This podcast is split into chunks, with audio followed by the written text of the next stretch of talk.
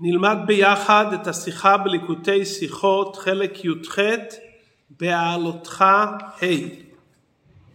בפרשתנו מסופר בנוגע למרים שלאחר שהיא דיברה על משה היא נצטרה ואז לאחר שהיא הייתה מצורעת היא הייתה צריכה להיות שבעת ימים מחוץ למחנה כדין של מצורע. ומספרת התורה בסיום הפרשה ותיסגר מרים מחוץ למחנה שבעת ימים והעם לא נסע עד אאסף מרים. ואחר נסעו העם מחצרות ויחנו במדבר פרן. אומר רש"י והעם לא נסע זה הכבוד חלק לה המקום בשביל שעה אחת שנתעכבה למשה כשהושלך ליאור, שנאמר ותתצב אחותו מרחוק וגומר.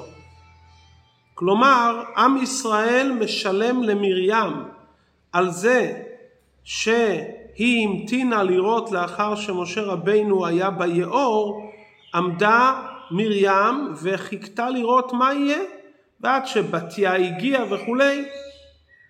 לזכר זה אומר רש"י עם ישראל חיכה לה שבעה ימים לאחר שתסיים את טהרת המצורע. עד כאן דברי רש"י. רש"י בא לבאר כאן קושייה, כפי שאומרים המפרשים, שמתעוררת בפסוקים. יש כאן לכאורה כפל בפסוק. הפסוק אומר והעם לא נשא דאסף מרים, ולאחר מכן כתוב ואחר נשא העם. לשמה הפסוק אומר והעם לא נשא. יש כאן מילים מיותרות. היה יכול להיות כתוב בפסוק ותיסגר מרים מחוץ למחנה שבעת ימים ואחר נסעו העם מחצרות. מדוע התורה אומרת והעם לא נשא דאסף מרים ואחר כך עוד הפעם ואחר נשוא העם, אומר רש"י שכפל העניין בא להסביר את סיבת הדבר. מדוע העם לא נשא? משום כבודה של מרים. אם כן, מה כתוב בפסוק? שהעם לא נשא כי הוא רצה לחל... לחלוק כבוד למרים. מה רש"י אומר? רש"י אומר זה הכבוד חלק לה המקום. לפיכך עם ישראל מחכה. מדוע רש"י משנה מהפסוק? בפסוק כתוב שהעם לא רצה לנסוע עד שמרים חוזרת למחנה. רש"י אומר שהמקום שהקדוש ברוך הוא חלק לה כבוד. בפשטות אפשר לומר, כל הנסיעות והחניות של בני ישראל לא היו תלויים בהחלטתם. הכל הרי היה לפי העלות הענן מעל האוהל. שהענן נסע ידעו בני ישראל שצריכים לנסוע, שהענן שכן במקום מסוים ידעו שחונים.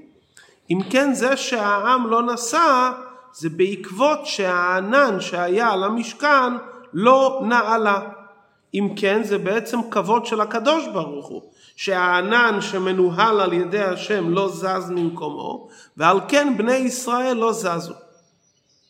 אבל בדברי רש"י משמע שכל הסיבה שחיכו למרים זה מצד שהקדוש ברוך הוא חלק לה כבוד.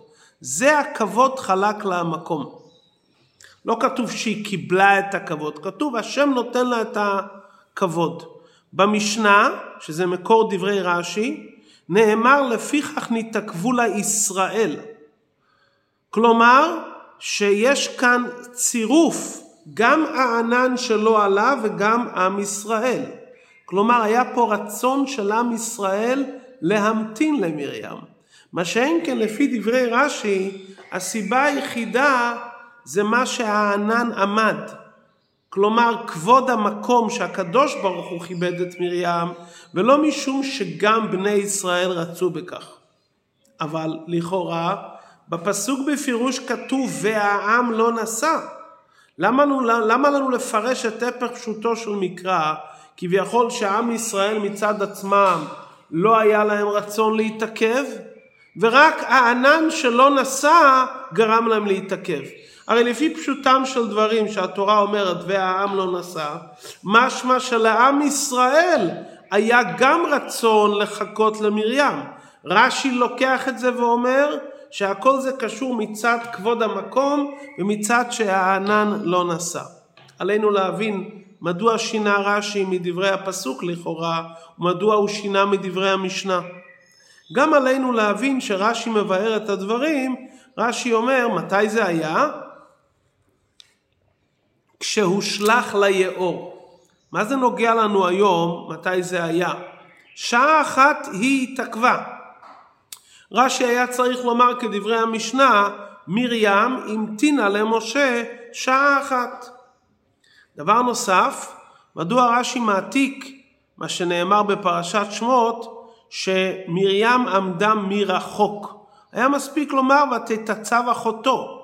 מדוע זה נוגע לדעת שזה מרחוק? ורש"י אומר וגומר, כלומר גם המשך הפסוק. מה זה נוגע לנו כאן המשך הפסוק? להבין כל הנ"ל, אנחנו צריכים לבאר מה זה בעצם הכבוד שנחלק כאן למרים בזה שעם ישראל התעכבו. בזה שהמחנה מתעכב. נראה בפשטות שאילו בני ישראל לא היו ממתינים לה, היה בהתעכבותה של מרים במדבר רק היעדר הכבוד. לכאורה זה תמוה מאוד. אם היא הייתה נשארת לבדה במדבר ועם ישראל היה ממשיך לנסוע, זה סכנת נפשות ממש. ולא רק היעדר הכבוד בלבד, להישאר לבד במדבר כל העם ייסע? מה נאמר שלכן רש"י הזכיר את העניין כשהושלך ליאור בנוגע למשה, להדגיש שזה היה מידה כנגד מידה. כשם שמה שהיא התעכבה למשה היה עניין של פיקוח נפש, גם השכר שהקדוש ברוך הוא גמה לה, שלא תישאר לבד במדבר, זה עניין של פיקוח נפש. אם זה כוונת רש"י, מדוע רש"י אומר זה הכבוד? זה לא כבוד, זה פיקוח נפש. כשאומרים כבוד הכוונה לומר זה משהו מעבר. לא חייבים את זה ומכבדים אותך. אבל לכאורה לפי פשטות העניין היה פה עניין של פיקוח נפש אם מרים הייתה נשארת לבדה במדבר. ביור הדברים מדברי הקדוש ברוך הוא תיסגר שבעת ימים מחוץ למחנה ואחר תאסף מובן שרפואת מרים לאחר שבעת הימים תלויה בהיותה מסוגרת מחוץ למחנה. המחנה יש בו הרי שלושה מחנות, כהונה, לוויה וכולי, והיא יכולה להיות טהורה מתי שהיא מחוץ למחנה. מה זה נקרא מחנה? השם מחנה זה מלשון חניה. כשאומרים הסגר מחוץ למחנה, כוונת הדברים שהמחנה נמצא בשעת החנייה, שהלוויים עומדים במקומם, והכהנים וכולי, ואז שכולם נמצאים במקומם, זה נקרא מחנה. בשעת נסיעתן לא חל על המחנה את התואר של מחוץ למחנה. ולכן, אם עם ישראל לא היו ממתינים במחנה למרים במשך שבעת ימי ההסגר, בוודאי שהיא לא הייתה נותרת לבדה במדבר. היא הייתה ממשיכה איתם בדרך. אבל מכיוון שהקדוש ברוך הוא אומר תיסגר שבעת ימים מחוץ למחנה וברגע שהמחנה נוסע מתבטל גדר המחנה ומשמע שבשעת הנסיעה מותר לטמא ולמצורע להיכנס למחנה אז כתוצאה מכך מתי מרים הייתה מסיימת את התיקון שלה? הרבה יותר אחרי שבעת ימים, כי זמן הנסיעה לא עולה לחשבון שבעת ימי ההסגר. היא הייתה ממשיכה עם עם ישראל לנסוע, ועדיין לא הייתה מגיעה לתיקונה. מה זה הכבוד שחלק לה המקום? שכל בני ישראל נתעכבו שבעה ימים נוספים בחנייה הזו, כדי שהמחנה יקרא מחנה, כי מחנה נקרא מחנה לעניין זה בשעת חנייתן, ואז היא נמצאת מחוץ למחנה, ואז היא מסיימת את הטהרה מיד. כלומר לקצר לה את התהליכים. אם היו ממשיכים הלאה את הנסיעה, היא הייתה הולכת אבל הייתה נשארת מצורעת.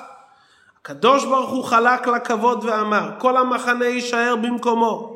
ואז היא יכולה להיות מחוץ למחנה, ואז היא תאסף, היא תוכל לחזור ליד עם בני ישראל כמה שיותר מוקדם. כלומר, היה כאן כבוד של קיצור תהליכים, לא למשוך אותה בטהרת המצורע, שעם ישראל ימשיכו לנסוע וממילא היא תצטרך לחכות לפעם הבאה שיהיה שבעה ימים רצופים שהמחנה חונה במקום מסוים. אם כן זה עניין של כבוד. פיקוח נפש אין כאן כי בוודאי היו לוקחים איתה ביחד, לא היו משאירים אותה במדבר לבד, אבל היא לא הייתה ניתרת. עד כאן ביור הדברים לפי פשוטם. ממשיך הרב בסעיף ה' מדברי רש"י אפשר ללמוד עניין מופלא גם בהלכה. רש"י אומר על המילים אחר תאסף, אומר אני, כל האסיפות האמורות במצורעים, על שם שהוא משולח מחוץ למחנה, וכשהוא נרפא, נאסף אל המחנה. כלומר, הציווי שמרים תיסגר שבעת ימים מחוץ למחנה, זה בגלל שהיא מצורעת. הדין שמצורע צריך להיות בדד ישב מחוץ למחנה מושבו. האם זה משהו צדדי שמאחר שהוא טמא הוא חייב לשבת מחוץ למחנה, זה צד אחד, או שזה תנאי בטהרת המצורע. אם הוא לא נמצא מחוץ למחנה מושבו בעת טומאתו, הוא לא יכול לבוא להיטהר, כמו שדיברנו בנוגע למרים, שאם היא לא נמצאת בשעת המחנה מחוץ למחנה, היא לא ניתרת. כלומר, המצב שהיא צריכה להיות מחוץ למחנה זה משהו צדדי, כדי שיעבור השבעת ימים, או שהיא צריכה להיות בפועל מחוץ למחנה כתנאי בזמן שהמחנה נמצא. אותו דבר בנוגע למצורע שמסגירים אותו למספר ימים, אם בשבעת ימי ההסגר לא יהיה מחנה, הטהרה שלו מתעכבת עד שיושלם שבעת ימים שהמחנה נמצא. כלומר, יש כאן מקום לדון מה העיקר. האם עיקר העניין שהוא ישב בדד, שהוא לא יהיה במחנה, אלא יישאר בדד, גם שהוא מחוץ למחנה, או שמה שנוגע זה החלק החיובי, שהוא יהיה מחוץ למחנה. אומרת, מה נקודת העניין? שהוא יהיה בדד או שהוא יהיה מחוץ למחנה? האם הוא צריך להיות בדד ולכן אומרים לו תצא מחוץ למחנה, או שמה שנוגע שהוא יהיה מחוץ למחנה. מה ההבדל ההלכתי? אם אין מחנה, האם הוא יכול לקיים בדד יישב גם שאין מחנה? האם זה מספק או שזה מעכב אותו מלהיטהר אם אין מחנה? כלומר, האם הזמן שהוא יושב בדד בזמן שאין מחנה, האם זה עולה לו לשבעת הימים? לפי הסברה הראשונה, מכיוון שבפועל הוא לא היה במחנה, בסדר, זה משלים למניין שבעת הימים. הוא הרי מחוץ למחנה, מה זה משנה אם יש מחנה או אין מחנה? הוא נמצא מחוץ, הוא יושב בדד.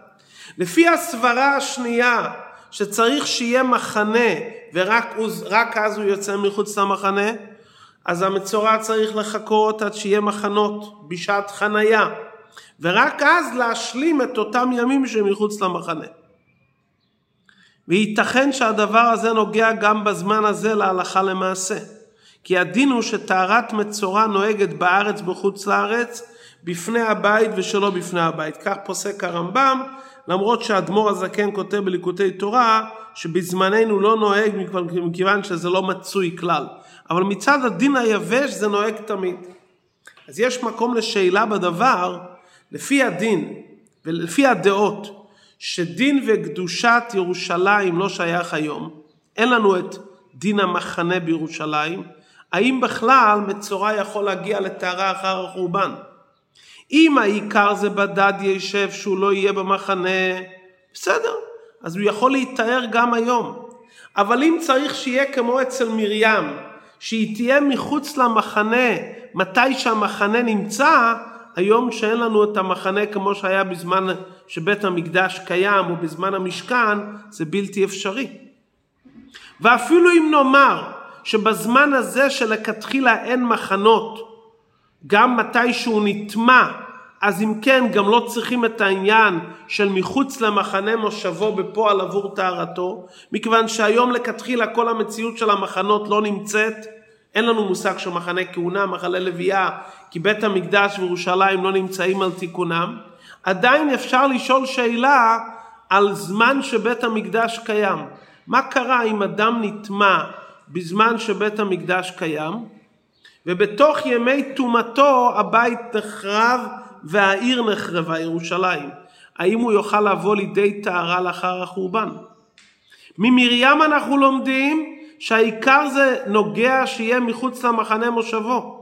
במילא צריך לומר אם לא קיים מציאות המחנות אז לא יכול להתקיים גם מחוץ למחנה מושבו. אז המצורע הזה לא יוכל לבוא לטהרה לעולם. לסיכום, ממרים אנחנו לומדים שטהרת המצורע זה מתי שהמחנה נמצא ועם ישראל יושבים קבועים בסדר המחנות כהונה לוויה וישראל כפי שהיה במשכן או כפי שהיה בירושלים ואז שהמצורע נמצא מחוץ למחנה בדד אבל בזמן שהמחנה נמצא באופן קבוע לא בשעת נסיעה רק אז הוא יכול להיטהר. עד כאן הסברנו את העניין ההלכתי לבאר מהו טהרת מצורע, האם בדד יישב זה עניין שלילי שהוא לא יהיה במחנה או מה שנוגע זה הצד החיובי שהוא יהיה מחוץ למחנה. עכשיו נחזור לדברים שדיברנו בתחילת הדברים, מה היה כאן הכבוד של מרים. שבמשך זמן של שבעת ימים, הזמן שנדרש לרפואתה, הקדוש ברוך הוא המתין כדי שלא יתעכב זמן רפואתה. אם היו ממשיכים לנסוע, היו צריכים לחכות לפעם הבאה שהמחנה יהיה. אומר רש"י, זה הכבוד חלק לה המקום. רש"י היה יכול לכתוב, כמו שהמשנה כותבת, נתעכבו לה כל ישראל שבעת ימים. ואם רש"י רוצה להדגיש ולבאר את גודל הכבוד שנחלק לה, היה רש"י יכול לנקוט כמו דברי הספרי, עיכב לה מקום שכינה ואהרון, כהנים, לוויים וישראלים ושבעה ענני כבוד. רש"י לא נכנס כאן לפרש מי חלק כבוד. האם הקדוש ברוך הוא חלק את הכבוד או עם ישראל חלק את הכבוד? רש"י לא נכנס לדיון הזה. רש"י בא ללמד שהכבוד הזה היה קשור אל המקום. הקדוש ברוך הוא ציווה מיד להכניס אותה שבעת ימים מחוץ למחנה. כלומר הקדוש ברוך הוא אמר תכניסו אותה מיד מחוץ למחנה, כלומר כדי לא לאחר את העניין של טהרתה של מרים. זאת אומרת, הכוונה כאן בכבוד זה לא להראות את גודל הכבוד, אלא להסביר את גדר הטובה והתועלת שהגיעה למרים. שמיד לא רצו לדחות את הרפואה שלה. זה הנקודת הדברים. שהקדוש ברוך הוא אמר, היה בעיה, בוא נפתור אותה מיד. שימו אותה מיד מחוץ למחנה, מיד, לא נוסעים לשום מקום, כדי לסיים כמה שיותר מהר את הטהרה. עדיין עלינו להבין איפה יש כאן מידה כנגד מידה. היא התעכבה שעה אחת למשה שהיה ביאור. לכאורה זה היה עניין של פיקוח נפש. משה רבינו הושלך ליאור. איזה כבוד המקום חולק לה? צריך להיות משהו דומה למה שהיא עשתה. לכאורה היא עמדה להצלת נפשות ממש. מה שילמו לה? כבוד גדול. אבל הכבוד הזה זה לא מידתי למה שהיא עשתה שמרה על משה ברגעים של פיקוח נפש שהוא היה ביאור. לאידך, אם ההתעכבות של מרים לשעה זה דבר שהוא מובן מאליו גם לאדם פשוט, כי מדובר על הצלת נפשות של ילד שהוא אח של הבשרה. אז מה החידוש? איזה מעשה אצילי היא עשתה? זה דבר שמתבקש.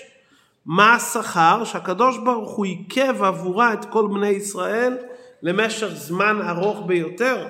זאת אומרת, ממה נפשך? אם היא עשתה מעשה של פיקוח נפש, אז היא קיבלה רק כבוד כמתנה.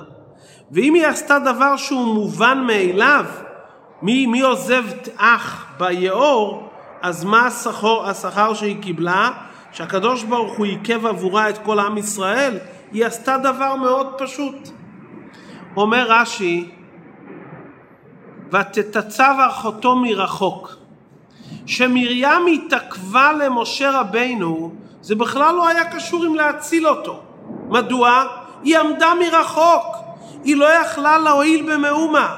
כמו שהפסוק אומר בהמשך לדעה מה יעשה לו. כל העמידה של מרים לא הייתה כדי להציל אותו. היא לא יכלה להציל אותו, היא רצתה לראות איך הקדוש ברוך הוא יסדר את הדברים, איך יקרה כאן איזה נס. אבל לא שהיא יכלה להציל אותו ומשהו לעזור. במילא אין כאן קושייה איך הכבוד זה שכר. כי מה שהיא התעכבה גם לא היה פעולה של הצלת נפשות. היא לא יכלה להציל אותו, היא עמדה רק לראות מה יהיה בסוף הדברים. ולכן, מכיוון שגם היא לא עשתה פעולה של פיקוח נפש, אלא רק לראות איך הסתיימו הדברים, אז היא קיבלה מידה כנגד מידה שעם ישראל מתעכב. עדיין עלינו להבין, אז איך משלמים לה על זה? מה הקשר בין מה שהיא עשתה, שהיא חיכתה לראות שעה אחת איך הדברים יסתיימו, איך יהיה כנס, למה שעם ישראל מחכה לה שבוע ימים. הרי לא היה פה בכלל פיקוח נפש מה שהיא עשתה. אז איפה יש כאן מידה כנגד מידה? על זה רש"י מרמז בהמשך הדברים וגומר. מה מסופר בהמשך הדברים בנוגע למרים? שבת פרעה יוצאת לרחוץ על היור והיא רואה את התיבה. היא לוקחת את התיבה והיא רואה נער בוכה ותחמול עליו. והיא מבקשת להרגיע אותו והיא לא מצליחה. ואז מגיעה מרים ואומרת לבת פרעה, האלך וקראתי לך אישה מנקת מן העבריות, ותניק לך את הילד? ותאמר לה בת פרעה לכי, ותלך העלמה, הלכה בזריזות, ותקרא את אם הילד. אם מרים לא הייתה במקום, מה הייתה עושה בת פרעה? להאכיל אותו מגויות זה לא הלך. כי כמו שרש"י אומר, היא ניסתה להביא אותו לאימהות מצריות והוא לא רצה לנהוג. אז בת פרעה הייתה מבינה שהיא חייבת לקחת אישה מן העבריות. אבל עד שהיא הייתה מוצאת אישה מן העבריות, אחרי שהייתה עושה סבב בנשים מצריות, בינתיים משה רבינו היה מתעכב ולא היה אוכל. מה פעלה מרים שהיא עמדה מרחוק? היא קיצרה את התהליכים. היא מיד אמרה לבת פרעה, אני אלך לקרוא לך אישה מן העבריות והיא קראה לאם הילד. זאת אומרת, כל המעלה שלה, שהיא עמדה לראות איך הנס יקרה, והיא קיצרה את התהליכים, מיד היא קראה לאימא מן העבריות. מידה כנגד מידה, אומר הקדוש ברוך הוא, והעם לא נשא דאסף מרים, אנחנו נקצר לה את התהליכים. היא תיסגר עכשיו שבעת ימים מחוץ למחנה, כדי שטהרתה תהיה מוקדם ככל האפשרי, בשביל מה שהיא קיצרה תהליכים למשה רבינו. כי גם אם לא היו מקצרים לה תהליכים, היא בסוף הייתה ניתרת בעת חניה הבאה, אבל בינתיים היא הייתה צריכה להיות ככה מצורעת. אז זה מידה כנגד מידה. היא קיצרה תהליכים, הקדוש ברוך הוא גם אומר בוא נזרז את התהליכים ונטהר את מרים. ממשיך הרבה בסעיף ט' מה אנחנו רואים פה בדברי רש"י הוראה נפלאה בעיינה של תורה. אמרנו במשנה כתוב שעם ישראל התעכבו בשביל מרים. למרות שההתעכבות של בני ישראל לא יכולה להיות אך ורק מצידם, כי הכל הולך לפי הענן. אבל המשנה אומרת, בני ישראל לבד רצו להמתין. בוודאי שכל דבר הם עשו על פי הענן, אבל הם בעצמם רצו. גם לפי רש"י מסתבר שבני ישראל רצו להמתין לה. אבל רש"י מדגיש בכוונה המקום חלק לכבוד. לא כפי דברי המשנה, נתעכבו לישראל. מה ההבדל בין דברי רש"י ללשון המשנה? חז"ל אומרים, הכל בידי שמיים חוץ מיראת שמיים. ולכן קשה לומר שהטוב שהיה כאן, שעם ישראל המתינו למרים, בא רק מצד בידי שמיים ולא מצד רצונם. הרי אדם מתעורר בכוחות עצמו. זה לא רק שהם ראו את הענן ולכן הם לא רצו לנסוע. זה שעם ישראל המתינו, זה היה גם מצד רצונם.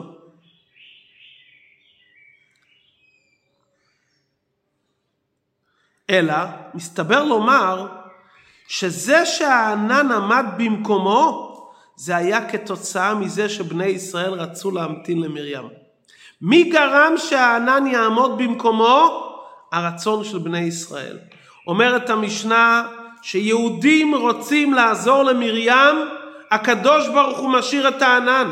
מה זה הכוח של התערותא דלתתא של יהודי? שיהודי רוצה לעזור למרים, רוצה לעזור ליהודי שני, הקדוש ברוך הוא שומע ומשאיר את הענן במקומו. זה מה שהמשנה אומרת. אבל רש"י, גם לפי דבריו בני ישראל הסכימו ורצו להתעכב. אבל בפשוטו של מקרא קשה לומר שהמסע הזה היה שונה מכל המסעות והיה תלוי ברצון של בני ישראל. כביכול שיש כאן משהו שונה מכל המסעות. אבל לפי דברי רש"י בפנימיות העניין, בא לידי גילוי הפנימיות והאמת של כל דבר. גם העניינים של יראת שמיים, שלכאורה באים על ידי עבודת האדם, גם הם באים מלמעלה. אבל המקור שלהם זה מדרגה יותר גבוהה מידי שמיים.